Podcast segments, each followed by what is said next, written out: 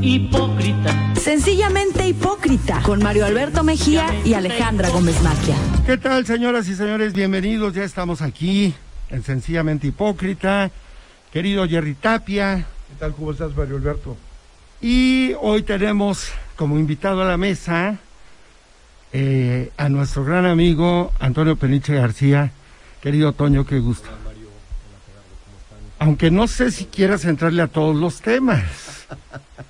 sé que a ti te gusta hablar de, de- de filosofía, de psicología, Pero la vida es un poco de todo. eso, que, que hay que acercarse. Y sí, fíjate que tú casi no te oyes en las grabaciones, Jerry. ¿Cómo no? No, en Sí, serio. pues estoy en las El que mejor se oye soy yo.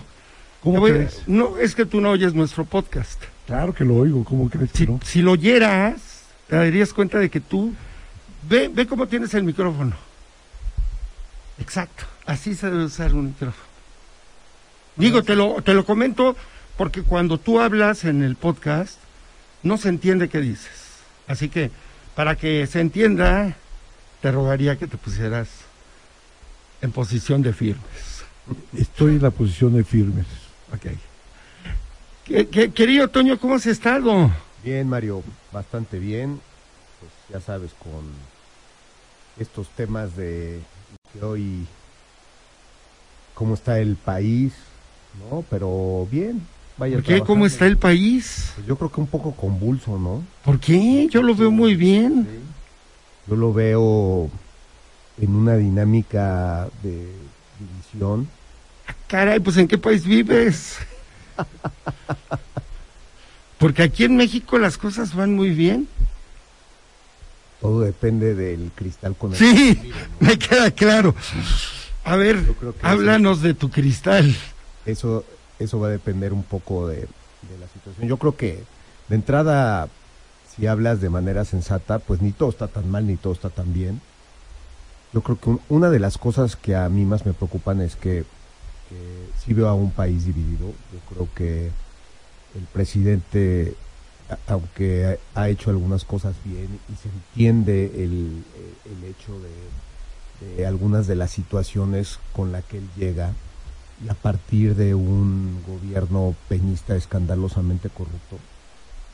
Este, y, y- y entiendo muy bien una práctica eh, pues, de campaña política de división, ¿no? de polarización, pero creo que eh, en- ya en un proceso como presidente, él debería de buscar una unidad en torno, ni siquiera en torno a él, ¿no? Ni siquiera en torno a un a, a un partido o, a su- o al movimiento, sino una, una unidad en torno a un proyecto de nación. ¿Y crees que no la tiene? eh? La tiene, pero con respecto a su manera de pensar. Exacto. Cada presidente debe actuar en función de su manera de pensar. Pero ahí O es- sea, ¿cómo tiene que actuar un presidente? yo creo que de- Macron, ve por ejemplo, tú que eres francófilo. Eh, Macron está haciendo lo que cree que debe hacer. Y en el tema de las pensiones, de las jubilaciones allá en Francia, hay un eh, gran movimiento. hay un gran movimiento en contra, pero él, mano firme, no sé de verdad, No ha cedido, de hecho está aprobada ya la reforma. ya se aprobó, pero continúan las quejas, las gran manifestaciones. movimiento social que ya te pones a pensar eh, y, y también viene a ser algo sumamente desgastante para el país, ¿no? Eh, en, en este caso te puedo decir, bueno, una de mis hijas está ya Ah, es cierto. está en Estrasburgo estudiando y dice que ya cada rato son movimientos y huelgas y paran eh, la- las vías públicas, el transporte público. Y cuando te pones a ver, o sea, no he analizado a fondo, pero bueno, el tema es pasar de la jubilación de 62 a 64 años. En los años no es inmediato. Que no es tanto, ¿eh? La verdad es que no está. La verdad, ah, ah, la gente deja de ser productiva, eh, y pienso en Borges, a los 98 años. o sea, Borges tenía 98 años y seguía siendo el gran poeta, el Y gran muchos, narrador. si te pones a ver, hay ve a Edgar Morán, por ejemplo. Edgar Morán, 102 años, 101. ¿Cuántos Sí, años? 101. Cumplió 100 101. años el año, debe de estar cumpliendo 101 ya. Sí. Y, es una de es las uno de tus- más brillantes de tus héroes vivos. Así es.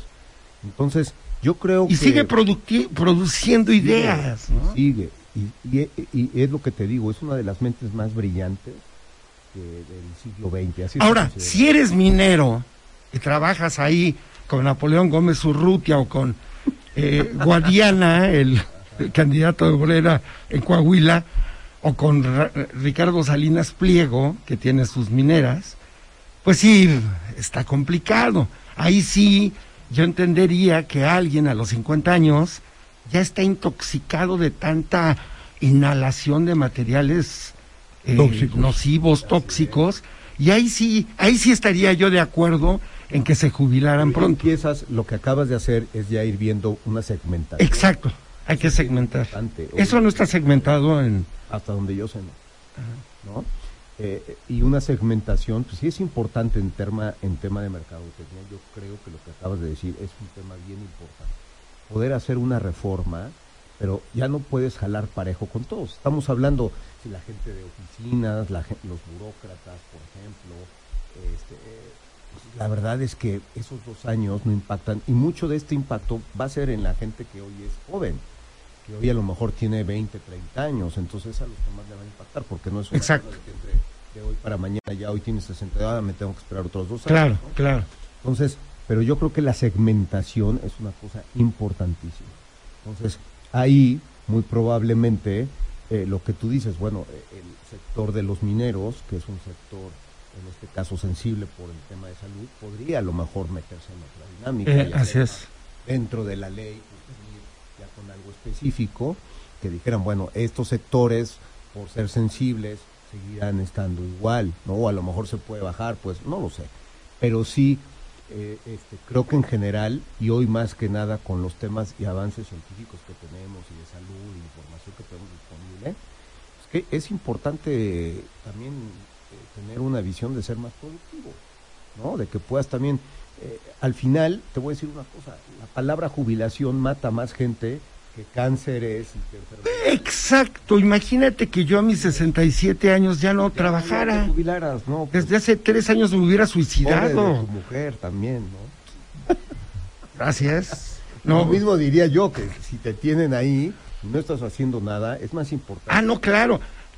Y uno de los temas, Mario, más importantes en esto es la actividad mental. Así es. La jubilación a veces mata esa actividad. Vamos a hacer una primera pausa, querido Toño. Qué, qué bueno que estés aquí, fíjate. Porque ya el tema de la jubilación siempre es un tema que trae en la cabeza Jerry Tapia. Se quiere jubilar desde hace cinco años. Yo estoy jubilado No hace cinco años. No lo dejan sus deudas. Nos vamos a un corte. Pregunto en Hipócrita. Sencillamente hipócrita. Volvemos. Muy bien, muy bien. Estamos aquí en Sencillamente Hipócrita. A ver, ¿por qué no hacemos una prueba de sonido contigo, querido Nacho? Para ver, que diga, querido Toño, querido Toño, para ver cómo te escuchas. Sí, Mario, a ver si se escucha bien, si no para volver a. Está bien, perfecto. Sí. ¿Sí? Estamos bien, perfecto. Muy bien, eh, estábamos hablando de que en efecto hay gente que se jubila mentalmente y eso es gravísimo Terrible. porque una cosa es jubilarte si eres vendedor de boletos en el metro. Imagínate la señora que vende boletos en el metro desde las Sí, no, 7 no. de la mañana, digamos, hasta las 5 de la tarde. En el boleto número 1000 que venda, ya está odiando el mundo. Y en el boleto número 2000 que ya vendió, sale frustrada. Llega a su casa y si se encuentra a un marido como Jerry Tapia, le avienta el sartén. Hombre, estaría feliz. Mira, aquí hay un tema de debate súper interesante con el tema de la ju- jubilación y la inteligencia artificial que hoy se está desarrollando acá. Yo creo que es un tema de un gran cuestionamiento social y de largo plazo que va a pasar. Porque tú ves la inteligencia artificial, el otro día lo estaba platicando con No, sabes que sí es tu micrófono. Mejor eh, en lo que Jerry se justifica, Paso para allá. ¿te pasas por acá? ¿Quién me pasó? Sí, mejor pásate por acá. No, pero Jerry, ¿qué te- tendrías que decir si tú estuvieras casado con esa señora que vende dos mil boletos del metro diario? yo la papa, y te encuentra con tu carota, yo todos los días la papechería y la, ¿la pepecharías? sí, o sea, la ¿Qué es tenía eso? muy apapachada, sí, y te lo juro que ya no sé, yo no quisiera volver a ir a trabajar. Pero tienes toda la razón, Toño. La gente que es productiva, que ha sido siempre productiva, muy activa, cuando se jubila, y hay veces que uno mismo se engaña y dice, qué bueno, me faltan seis meses y me voy a ir a jubilar. ¿No? Fíjate que se mueren muy pronto. Pierden No, es de veras, te digo, es como peor que una enfermedad, que un cáncer, el, el tema de la jubilación cuando la gente lo toma. Está bien, mira, en la vida yo creo que hay que tener un plan de, trabajo y un plan de vida. Son dos cosas que puede, deben de ir conjuntamente. Y tú puedes ser empleado en una empresa, vamos a hablar de la gente que se jubila, ¿no? Porque muchas veces, a lo mejor para un empresario es mucho más difícil entrar en esa dinámica, o un artista, un, porque están toda la vida con su tema, pero un, alguien Gracias por trabajando- señalarme cuando dijiste artista. Sí, un obrero, un artista. Bueno, Yo ahora, quiero seguir siendo obrero. Él es obrero de la construcción, se dedica a construir casas. alguien así, cuando tienes, cuando estás trabajando en una empresa, puedes tener eso y esperar tu- a tu jubilación, pero yo creo que toda la gente debería de tener un plan alterno, de, de tener una actividad y empezarla desde antes, empezarla cuando estás trabajando, desde, por ejemplo, uno de mis empleados, uno de mis empleados tiene ya, trabajó con mi papá en el negocio de coches, desde que tenía, creo que llegó cuando tenía 18 años, es como uno o dos años más grande que yo. Ahorita está trabajando conmigo, es el administrativo. Y pues, le faltan como seis años para jubilarse. Él ya está viendo esa parte de la aportación. Pero él alternativamente pues, aprendió de mi papá y vende sus coches.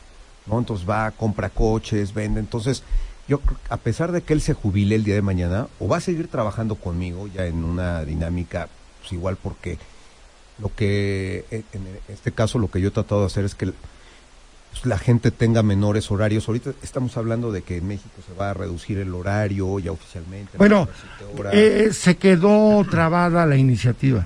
Iba a pasar de 48 a cua- a 40 horas, 40 pero finalmente ya no entró Bueno, eso en en, Francia, ese periodo. Cuando yo estudié en Francia, tienes el tema de este de las 35 horas. En, en Francia son 35 la semana. Estamos hablando de 99 más. Y aún así se quieren jubilar a los 64. ¿no? Ah, ya. 7 horas. Que diga los 62. La se quieren gente está trabajando 6 horas, a veces 7, y sigue ganando lo mismo.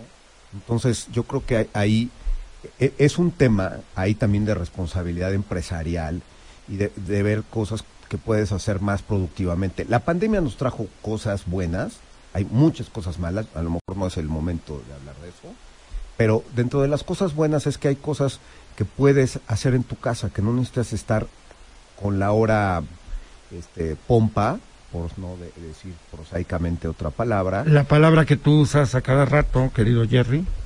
¿sí? de estar ahí. Y, y el tema debe de ser mucho por objetivos, ¿no? Pero, pero sí, alternamente, teniendo un horario un poco más flexible y más yendo por objetivos, si nos metemos en esa dinámica, la gente puede también ir impulsando, tener un negocio propio, ¿no? Yo creo que eso es una cosa que en México se debería de impulsar. Si las microempresas, las medianas empresas son tienen, no sé, cerca del 70-80% de, de, son las que dan 70-80% del empleo en este país, deberíamos de impulsar más eso. Fíjate, les voy a poner un ejemplo. Mi papá tiene 93 años, acaba de cumplir. Tiene como 40 años jubilado. Él trabajó en la compañía de luz y fuerza del centro, estaba en el área administrativa, se jubila hace 40, 43 años, joven, pero eh, eh, en lugar de jubilarse mentalmente, él siguió teniendo actividades y siguió caminando diario 10 kilómetros, empezó a hacer varias cosas más, iba de pronto a las reuniones con jubilados eh, de la compañía de luz y regresaba deprimido. Sí, por todo Porque- mundo quejándose, ¿no? No, todo mundo ya sí, en la abstracción mental, ya ya de- desconectados de la vida. Unos ya empezaron a usar Andaderas. otros andaderas, otros más silla de ruedas. Eh, allá en Huauchinango, de donde soy originario, eh, él se fue, él se regresó a vivir a Huauchinango y de pronto me decía, es que vas al jardín central y te encuentras todas las bancas llenas de jubilados, platicando ahí de cosas, Remembranzas de puras remembranzas, estaban, ¿no? Y pero ya todos en la depresión. en de- es lo que te iba a decir, la depresión. La Fíjate, depresión mata, ¿no? fíjate que yo platicaba Más con- que el trabajo. Fíjate que yo platicaba con un familiar mío que ya es jubilada, pero se reactivó, ¿sí? Y hace unos días me decía, ya no quiero volver a trabajar. Ella es una persona todavía joven, tendrá 69 años, fuerte, que toda la vida ha trabajado desde los 18 años, ha ocupado varios puestos importantes. Y, cuando me platicaba todo esto, yo le decía, ¿sabes qué? Ya no me sigas haciendo esto porque lo que me está, lo que te estoy viendo hoy es que no quieres vivir. Porque una persona como tú, que se va a encerrar a su casa sola, porque no tiene marido, no tiene ya hijos, los hijos están casados, el marido vive ya en otra casa, ¿no? Entonces, lo que va a llegar es a una depresión, a tener una depresión y a morirse. Entonces yo le decía, perdóname, aunque tú ganes 10 mil pesos, 12 mil pesos, pero es tu vitamina de día a día. Hoy bien lo que te estoy diciendo, no lo hagas. No, ya estoy cansada. Estás cansada porque te está yendo mal en este momento. Pero es, vas a volver a recomponer tu vida y vas a seguir trabajando. Porque el pararte todos los días te motiva, te dan ganas de vivir. Mira, yo siempre he creído que la ilusión es un elemento clave en la vida de las personas. Hay una novela de Balzac que se llama Las ilusiones perdidas. Yo siempre lo pongo como ejemplo cuando presento mis libros o cuando me invitan a dar una charla. Siempre hablo de ese libro y siempre hablo de lo que significan las ilusiones. Cuando uno pierde las ilusiones está perdiendo algo más que, que, que, eh, la cercanía con una Estás persona. perdiendo fuente, como la fuente de vida, ¿no? La fuente de vida. ¿Qué, qué, Tiene que ver mucho con las ilusiones. Exacto, o sea, cuando uno despierta y no tiene la ilusión de levantarse, empieza a haber problemas. Claro, si te fuiste al palenque como el señor, terminaste a las 4 de la mañana, te sacaron de aguilita, pues el domingo este señor estaba muerto a la, a la una de la tarde. O sea, me refiero a Jerry Tapia. Pero Te voy a aclarar algo. En, en la vida normal, te levantas. Yo, por ejemplo, despierto a las cinco y media de la mañana. A esa hora empiezo a subir la información de Hipócrita Lector a las redes, comparto el PDF, empieza a escribirme la gente, les contesto. A veces no me da tiempo porque tengo desayuno. A veces sí me echo un sueñito extra de una media hora, una hora, pero siempre con la ilusión de estar bien para levantarme bien. Y, y porque sé que tengo la ilusión de salir a la calle, de verme con gente, de platicar con gente. Es terrible perder las ilusiones. ¿Ibas a decir algo, Jerry? No, yo únicamente te iba a aclarar que no fue de aguilita, fue como torero, ¿Cómo? en hombros. En hombros. o como toro, te arrastraron de la Así, plaza. así es como te sacamos hace ocho días. ¿Eh? Pues yo creo que es esa parte de la ilusión y de forjarse algo en la vida depende mucho de cada quien. O sea, es un tema que cae en lo personal, porque tú puedes tener, a- como dices, tu papá está motivado, está con temas que sale todos los días, va, y hay gente que la eh, jubilación, ¿y ahora qué voy a hacer? no Sí, Yo sí, creo que sí. tienes que tener un plan, por eso es importante, ok, me voy a jubilar, pero ¿qué voy a hacer? No sé, ah, yo he visto gente que, que desde que está trabajando, pues ya puso una miscelánea abajo en la, en la, en el garage de su casa, y eso le da un ingreso extra, o se pone a ver otras cosas. Hoy tienes una maravilla de cuestiones. Ayer precisamente me sentaba yo con un muchacho que es el entrenador de voleibol, del equipo de mi esposa y yo voy a entrenar con ellas dos veces a la semana y me pidió que lo asesorara un poco con el tema del dinero porque eso es algo que todo mundo, todo mundo debería de meterse a estudiar un poco el manejo del dinero, el tema de las finanzas. Estudiamos muchas matemáticas luego, que la verdad entiendo que por, estudias cálculo, álgebra lineal o estadística, bueno, mucho es el tema de la resolución por problemáticas, para que entiendas el problema. Pero las matemáticas financieras es un tema de la vida diaria. Y, y la verdad es que necesitas multiplicar, sumar, dividir y restar para entenderlo. Pero casi nadie lo hace, no nos lo ense- enseñan en la escuela. Y platicando con este muchacho, Claro, las finanzas personales que le llaman, ¿no? personales. Cómo entender, cómo manejar el dinero, cómo poder invertir, cómo hacer un plan. Él, él me decía, por ejemplo, que su familia, pues es, eh, es gente de albañilería. Y yo le dije, mira, hoy tienes que ver que no necesariamente la gente que más duro trabaja es la que mejor le va. Hoy tiene uno que pensar mucho más con la cabeza a ver qué vas a hacer. Entonces, dale, estuvimos ahí platicando este, de algunos temas que a lo mejor él podría convertirse en el armar un contratista a partir de eso, ¿no? Y es muy diferente ya de eso a que te contraten nada más como empleo a tener un tema de ir creando una pequeña empresa, ¿no? Y ir ofreciendo un servicio. Así es, por ejemplo, Jerry siempre ha tenido la ilusión de que antes de jubilarse quiere crear un table dance. Ya, ya está eh, reclutando algunas chicas ahí en, en la Capu, anda muy activo. Y, y bueno, Bueno, tiene mano. ilusiones el muchacho. Todavía, espérate, ahorita rebates. Nos vamos a un corte con esto. Hipócrita. Sencillamente hipócrita. Volvemos. Pues ya estamos en el tercer bloque, querido Toño. Qué interesante reflexión esta que estás haciendo. Eh, creo que vale la pena ver dónde estamos parados, pero regresemos a, a nuestro tema inicial. Tú dices que el país eh, no está como te gustaría. ¿En, eh, eh, ¿en qué época te, ¿A qué época te gustaría regresar? ¿A la de Miguel Alemán Valdés? ¿A la de Adolfo Ruiz Cortines? ¿A la de Echeverría? ¿A la de No, yo creo que- Salinas? Mira, yo creo, no me gustaría regresar a ninguna anterior. Yo creo que deberíamos de aprender de las anteriores. Hay mucho que aprender. Y entonces poder proyectar en el presente la visión de un México que queremos, de un proyecto de nación a 30 años.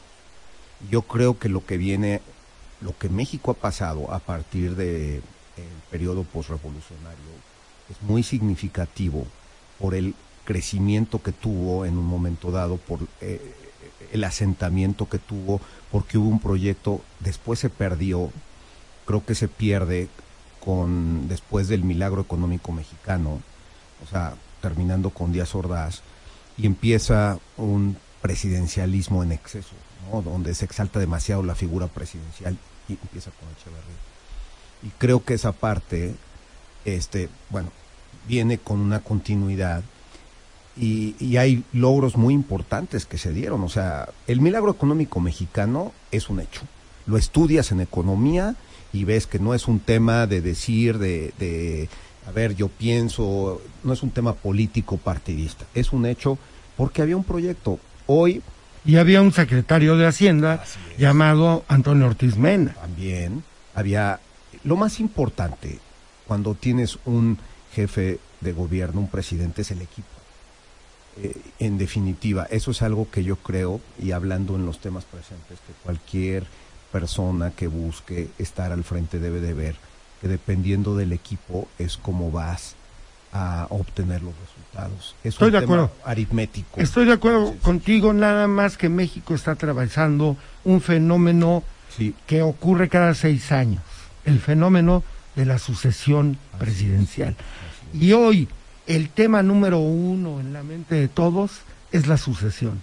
Ya el tema de dos es la economía, es el turismo, es la cultura, son otros temas, la construcción, la obra pública. Ahorita todo está atravesado por la sucesión y no solamente a nivel nacional, ve Puebla. También el tema de la sucesión está muy metido en las conversaciones, en las mesas, no tanto como a nivel nacional, porque dependiendo de lo que salga a nivel nacional, pues eh, habrá consecuencias buenas o malas para Puebla, ¿no? Totalmente de acuerdo contigo. O más bien para los aspirantes, más que para Puebla. Yo creo que es- va de la mano, indudablemente, la sucesión presidencial con lo que pasa en Puebla. Yo creo que es un tema ligado, no lo puedes hoy. Bueno, además de que tenemos una sucesión ya ligada, o sea, la votación, la elección como tal está ligada, también el tema, tenemos una figura presidencial pues muy fuerte y que indudablemente va a influir en el candidato en Puebla. Totalmente. Yo creo que México es un país de verdad, de verdad, muy rico. Tenemos historia, tenemos cultura y tenemos economía. ¿Cómo- ¿Por qué economía? Porque todo lo que va generando los lugares turísticos, las empresas, yo creo que somos un país muy rico. Yo creo que Puebla tiene todo igual que todo el país. Puebla tiene gastronomía, historia y muchos, eh, muchas empresas, economía. ¿no? ¿Pero eso qué tiene que ver, perdón? De ahí viene dirigido cómo nos tenemos que ir hacia una sucesión presidencial y a una sucesión de gobierno. Tenemos que pensar hacia dónde queremos caminar, tanto los mexicanos como los poblanos. ¿Tú ya decidiste tu voto? Yo he decidido mi voto, ¿Nos efectivamente. puedes sí. revelar No, los nombres de tus secreto. candidatos? El voto es secreto. Ya lo sé. Muy secreto, pero lo andas contando en todas las mesas. Andas haciendo proselitismo en todas las mesas. Yo te he visto también con conozco, una playera. Yo te también te he conozco, visto con una playera, ¿eh? Debe ser mujer. Te he visto que dice tu Ahora, playera. mujer, ve, ve, ya. Aquí, luego, luego se evidencia. Oye, eh, eh, ¿y a quién ves de entre los que suenan a nivel nacional? O sea, es inevitable. Eso de que eran cinco nunca fue cierto. Ni tampoco fue cierto que fueran cuatro. En realidad siempre han sido tres. ¿Verdad? O sea, Claudia Sheinbaum, jefa de gobierno, el secretario de Relaciones Exteriores, eh, Marcelo Ebrard, el secretario de Gobernación, Adán Augusto. coincido totalmente contigo. Yo veo a ellos tres. Mira, pues cada quien, como en todo, tiene sus fortalezas y debilidades, ¿no? A- a- el licenciado César Adán Augusto López me sorprendió. ¿Es César Adán? Sí. Ah, César. Adán Augusto. ¿Sabes demasiado del secretario de Gobernación? ¿Se sabe su verdadero nombre? Augusto nada más, ya no sé. Ya me, ya me, ya me, este, metiste la duda. No, pero fíjate que ahí hay un dato muy interesante que yo pensaba que él era amigo de López Obrador. Sí, claro. Pero el que es amigo es el papá. Payambé. es el Don papá, Payambé López, que era notario que era notario. allá en Villahermosa. Tabasco, y que, bueno, López Obrador cuando era adolescente vivió en la casa de Don Payambé. A eso voy. Pero Don Payambé mayor que él, ¿eh? Sí. Debe de ser un poco mayor, pero es quien lo ayuda y quien al final Y por eso se conocen Adán- César Adán Augusto. Yo pensé que nada más tenía dos nombres, pero es como tú, Jerry Tapia, que eres Gerardo Ausencio Inocencio, Tapia, Latine- Latisnea. Pero entonces, don Payambé era más amigo que, o sea, O sea, él es el que ay- ayuda a- al presidente. que por cierto, qué bonito nombre, Payambé. Pues es un hombre Muy muy, fuerte, ¿no? Del sureste mexicano, ¿no? Me suena cubano, como cubano. como sí. de la santería cubana, ¿no? Payambé. Como de las Antillas. Ándale de las Antillas. Sí. Este, lo, lo que es de llamar la atención es que bueno, el que ayuda es este señor, ¿no? El notario. Ayuda a- al presidente. al joven Así Andrés es. Manuel López Obrador. Así es. Y de ahí, pues, el presidente ya en su carrera como político, pues se ve que cobija ya lo secretario de gobernación. Sí, porque se empezaron a tratar. Eh, el joven César A- A- Adán Augusto se fue a París a estudiar. Él estudió fuera, exactamente. Eh, eh, él es que abogado. Él es abogado. ¿Y dónde estudian los abogados en París? Pues normalmente, eh, una de las universidades pues, más conocidas para eso es la Universidad de París, ¿no? La Sorbona. Ah, ok, claro. La Sorbona en, en Estrasburgo, por ejemplo, también es conocida por el tema de leyes. Este, la Universidad de Estrasburgo. Este, a veces, ¿qué otra me suena de leyes? Son las dos que me vienen más fuerte a la memoria es- esas dos. sí. Pero bueno, la amistad se teje. Sí. Ay, eh, pero ¿a dónde querías llegar? ¿A dónde quería llegar? Que, que en este tema, este, el hecho de el licenciado Adán Augusto tiene 58, 59, Ajá, sí, sí. ¿no? Eh, y este, y viene a ser López Obrador viene a ser como su protector también, un Sí. poco en el tema de Claudia Sheinbaum. O sea, a- cuando yo me enteré de eso, como que cambió la perspectiva, porque yo lo veía más como el cuate. Y a la hora de ver, ah, bueno, sí, sí es cuate, pero es más bien como un su, su, este El hijo del amigo. el hijo del amigo. ¿no? Eso para mí cambió influyó mucho. Claudia Sheinbaum, bueno, pues es una mujer también con una liga familiar, ahí con el presidente. Que es como la hija. Así es, tiene esa parte. Y Marcelo Ebrard, pues bueno, le debe una muy grande el presidente. ¿Sí? Todos sabemos cuándo es la sucesión. En la, el- en la del ¿no? 2012, Así es. que a Marcelo Ebrard le costó mucho trabajo admitir que las encuestas no lo favorecían, aunque él decía que, que sí, que sí, Él que él que- era el verdadero ganador. Pero tuvo un gesto que, mira, le sirvió para trascender hasta este momento. Vamos a hacer una última pausa, querido Toño. Estamos hablando con Toño Peniche García y está con nosotros también el licenciado y notario Gerardo Tapia.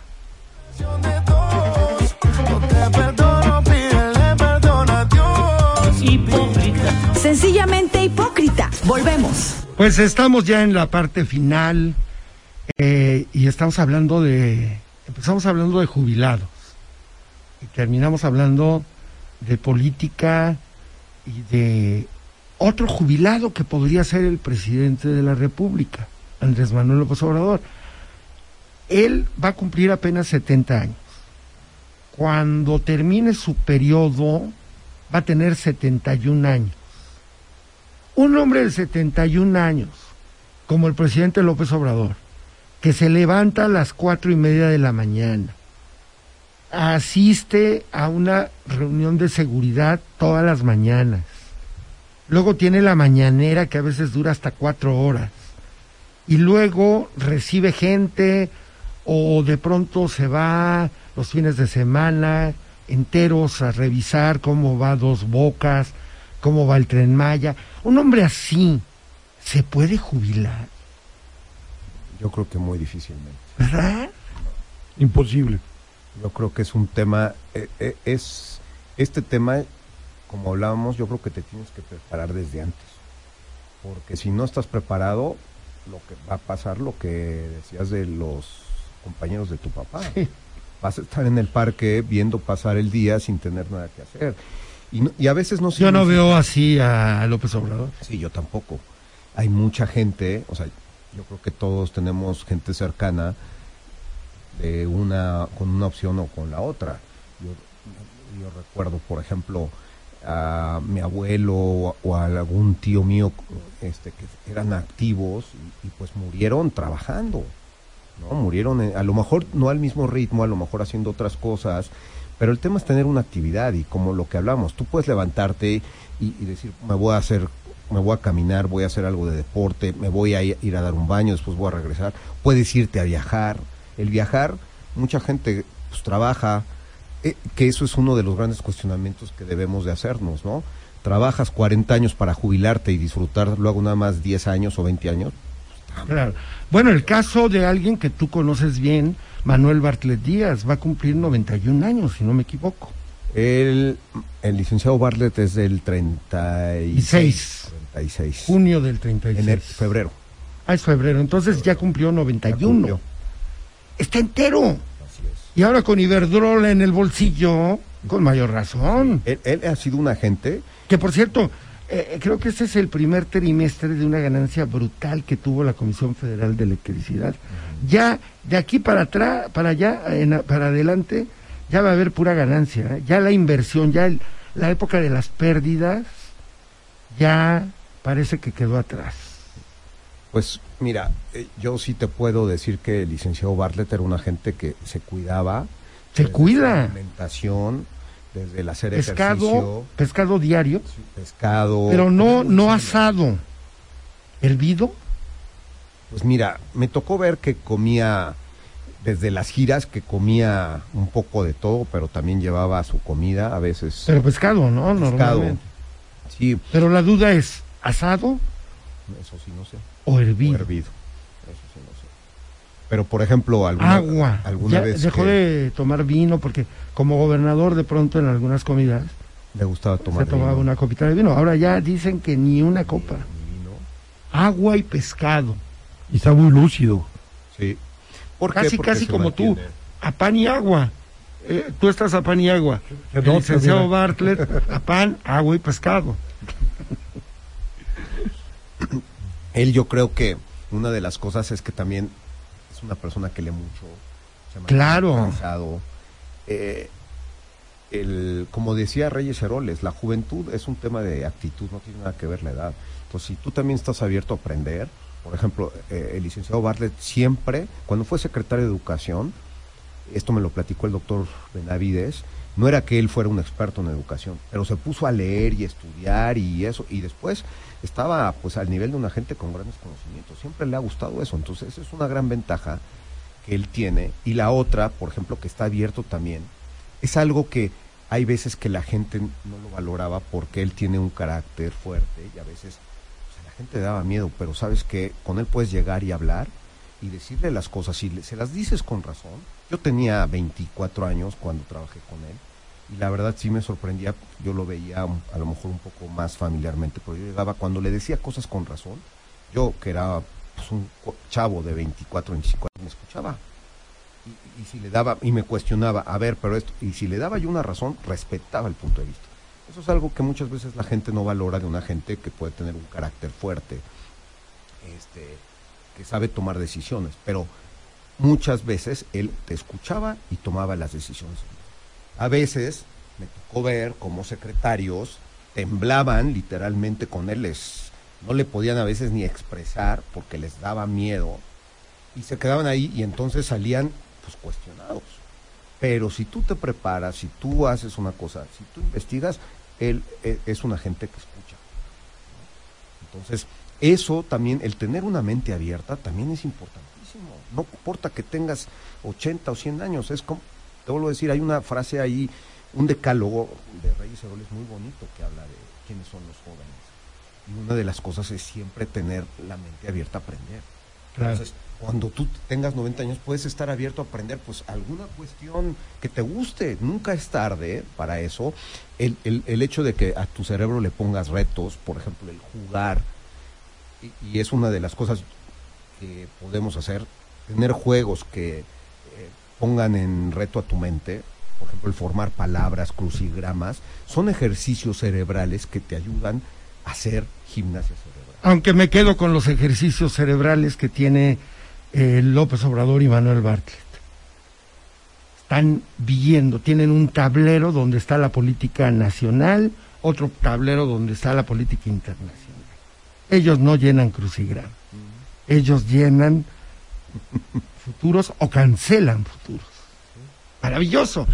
Tú que trabajaste con Fidel Velázquez, platícanos, Jerry Tapia, me contaste que la parte eh, atractiva era platicar con don Fidel. La parte negativa era cuando le tenías que cambiar el pañal. Jamás trabajé con Fidel, pero alguien que sí conocí fue Aliceo Farel Cubillas y era como tú lo platicas, una gente muy dura, pero muy escuchaba y muy inteligente. ¿Lo conociste cuando Jorge Estefan era el subsecretario de la Contraloría? Lo conocí, con- no, lo conocí porque yo trabajé con su sobrino Sergio Peláez Farel, hijo de la hermana. Yo le, le pedí a Sergio que me llevara a conocer ¿Pero dónde trabajaba Él era el, el secretario de la Contraloría. Por eso, el subsecretario era Jorge Estefan. Sí, pero no, ahí no conocí a Jorge Estefan. No estoy diciendo que hubieras conocido a Jorge Estefan, inútil. Ahí lo conocí. Ok. Todos los días se paraba a las 6 de la mañana para nadar de 7 a 8 de la mañana. ¿A qué? A A nadar. nadar. Era un hombre muy, muy fuerte, de verdad. y muy inteligente. ¿Y tú jugabas tenis con él? No, nunca, él no jugaba tenis. Ah, no, tú jugabas tenis con Girolamo Prigioni y con Díaz Serrano en prisión. No, con Díaz Serrano, no, con Paco Rojas, ¿En prisión? con Alfredo Jar y Roberto Ortiz. Ah, presumido. Es que Jerry ha estado en todos los puntos más interesantes de la política nacional. Por ejemplo, en 1862 era lugarteniente de Ignacio Zaragoza. No había nacido yo, pero tú sí, ve, ve cómo te ves, cabrón. Oye, tú sí pareces hermano mayor de tu papá. Hombre, muchas gracias. Por cierto, saludos a tu papá, ¿eh? No lo veo ya, Hombre, ya lo sé que no lo ves, yo sí lo he visto. ya no sé de él, solo sé que estuvo en Italia, regresó, se volvió a ir, está preparando otro viaje y tiene 93, ¿eh? Oye, Eso, mira, el hacer un viaje es un ejercicio mental y ejercicio físico muy interesante. Si estás jubilado y decides ponerte a viajar, vas a aprender y vas a, a- a hacer ejercicio de, de caminar hasta de hacer la logística de tu viaje mentalmente. Eso es una maravilla también. Eso. es una ilusión que Es eso te ilusión. permite vivir en otra forma. Muy bien, ya no Y hablamos. tu papá, muy inteligente, ojalá que le aprendas mucho a tu papá. Claro que le aprendo. Aprendí, yo iba al taller de electricidad en la secundaria y aprendí a hacer algo que me recuerda mucho a ti. La cola de ranas. rata. Oye, y por cierto, te corrió ese taller porque fundiste todas las instalaciones Sí, fundí de la la escuela. instalación. Fundí la instalación. Oye, ya no pudimos hablar del tema de del plan B electoral que todo indica que la Suprema Corte de Justicia lo va a tirar. Antes del 2 de junio tiene que ser, porque el 2 de junio empieza ¿qué? Ah, no, eh, de acuerdo a la ley, el- las, los ajustes a, a- a la ley electoral tienen que ser un año antes del día de las elecciones, Así es. o sea, del 2 de junio. Pero yo te voy a decir algo. El plan B era para poder tener más sensibilidad o más facilidad a todo lo que hemos estado viendo, todos los spots. Sí, que no haya eh, adelantos, que no sean eh, calificados como delitos los actos anticipados de, De campaña. campaña. Pero quítale el plan B y ¿qué queda? Oh, La ley de, de 2014 que sí califica duramente los actos anticipados de campaña. ¿Qué hacía? ¿Qué, qué, qué había también en el plan B? Quitarle facultades al Tribunal Electoral del Poder Judicial de la Federación. a eso lo apostaba. Ok, ¿y qué crees? Va a seguir vigente el tribunal y va a poder quitar candidaturas y va a poder inhibir a candidatos como lo hizo con tu compadre, el de Guerrero, Félix Salgado Macedonio y con el otro de Michoacán. Pero yo te voy a decir algo. Yo creo que no va a pasar eso. Bueno, Vemos un tribunal. tú, vemos- espérame, tú. es que ya, ya lo vivimos ahorita. confundes las leyes Perdóname, ya hay quejas con, que presentaron con la religión. sobre la Si jefa de es acto gobierno. de creencia. Perdóname, ya hubo quejas que presentaron a la jefa de gobierno. ¿De qué? Simplemente el tribunal dijo que se deslinde ella que no fue quien puso los... Ah, no, sí, pero Entonces espérate. vemos un tribunal que no que tiene... quiere sobrevivir y va a sobrevivir después de que la Corte tire el plan B. Ahí vamos a conocer al verdadero tribunal electoral. Oh, ya lo conocemos, es ahorita. Es un tribunal tembloroso, le tiemblan Son la tus mano. compadres. Hombre, le tiemblan la mano. Robaron juntos hace como 10 años. Eso le hubiera tocado al tribunal anterior y claro que lo, lo hubiera aplicado Hasta la tú nos ley dijiste, yo moví la voluntad para que eh, Marta Erika hubiera sido gobernadora. Tú me contaste, ¿eh? Caminé con ella y me dio mucho No, gusto caminar Tú con ella. me dijiste que habías litigado Claro que lo los amigos del tribunal. Claro que caminamos juntos. No, les doblaste la manita. Así me No, habías jamás, dicho. Jamás. Confesiones de un mapache ilustrado, Gerardo Tapia.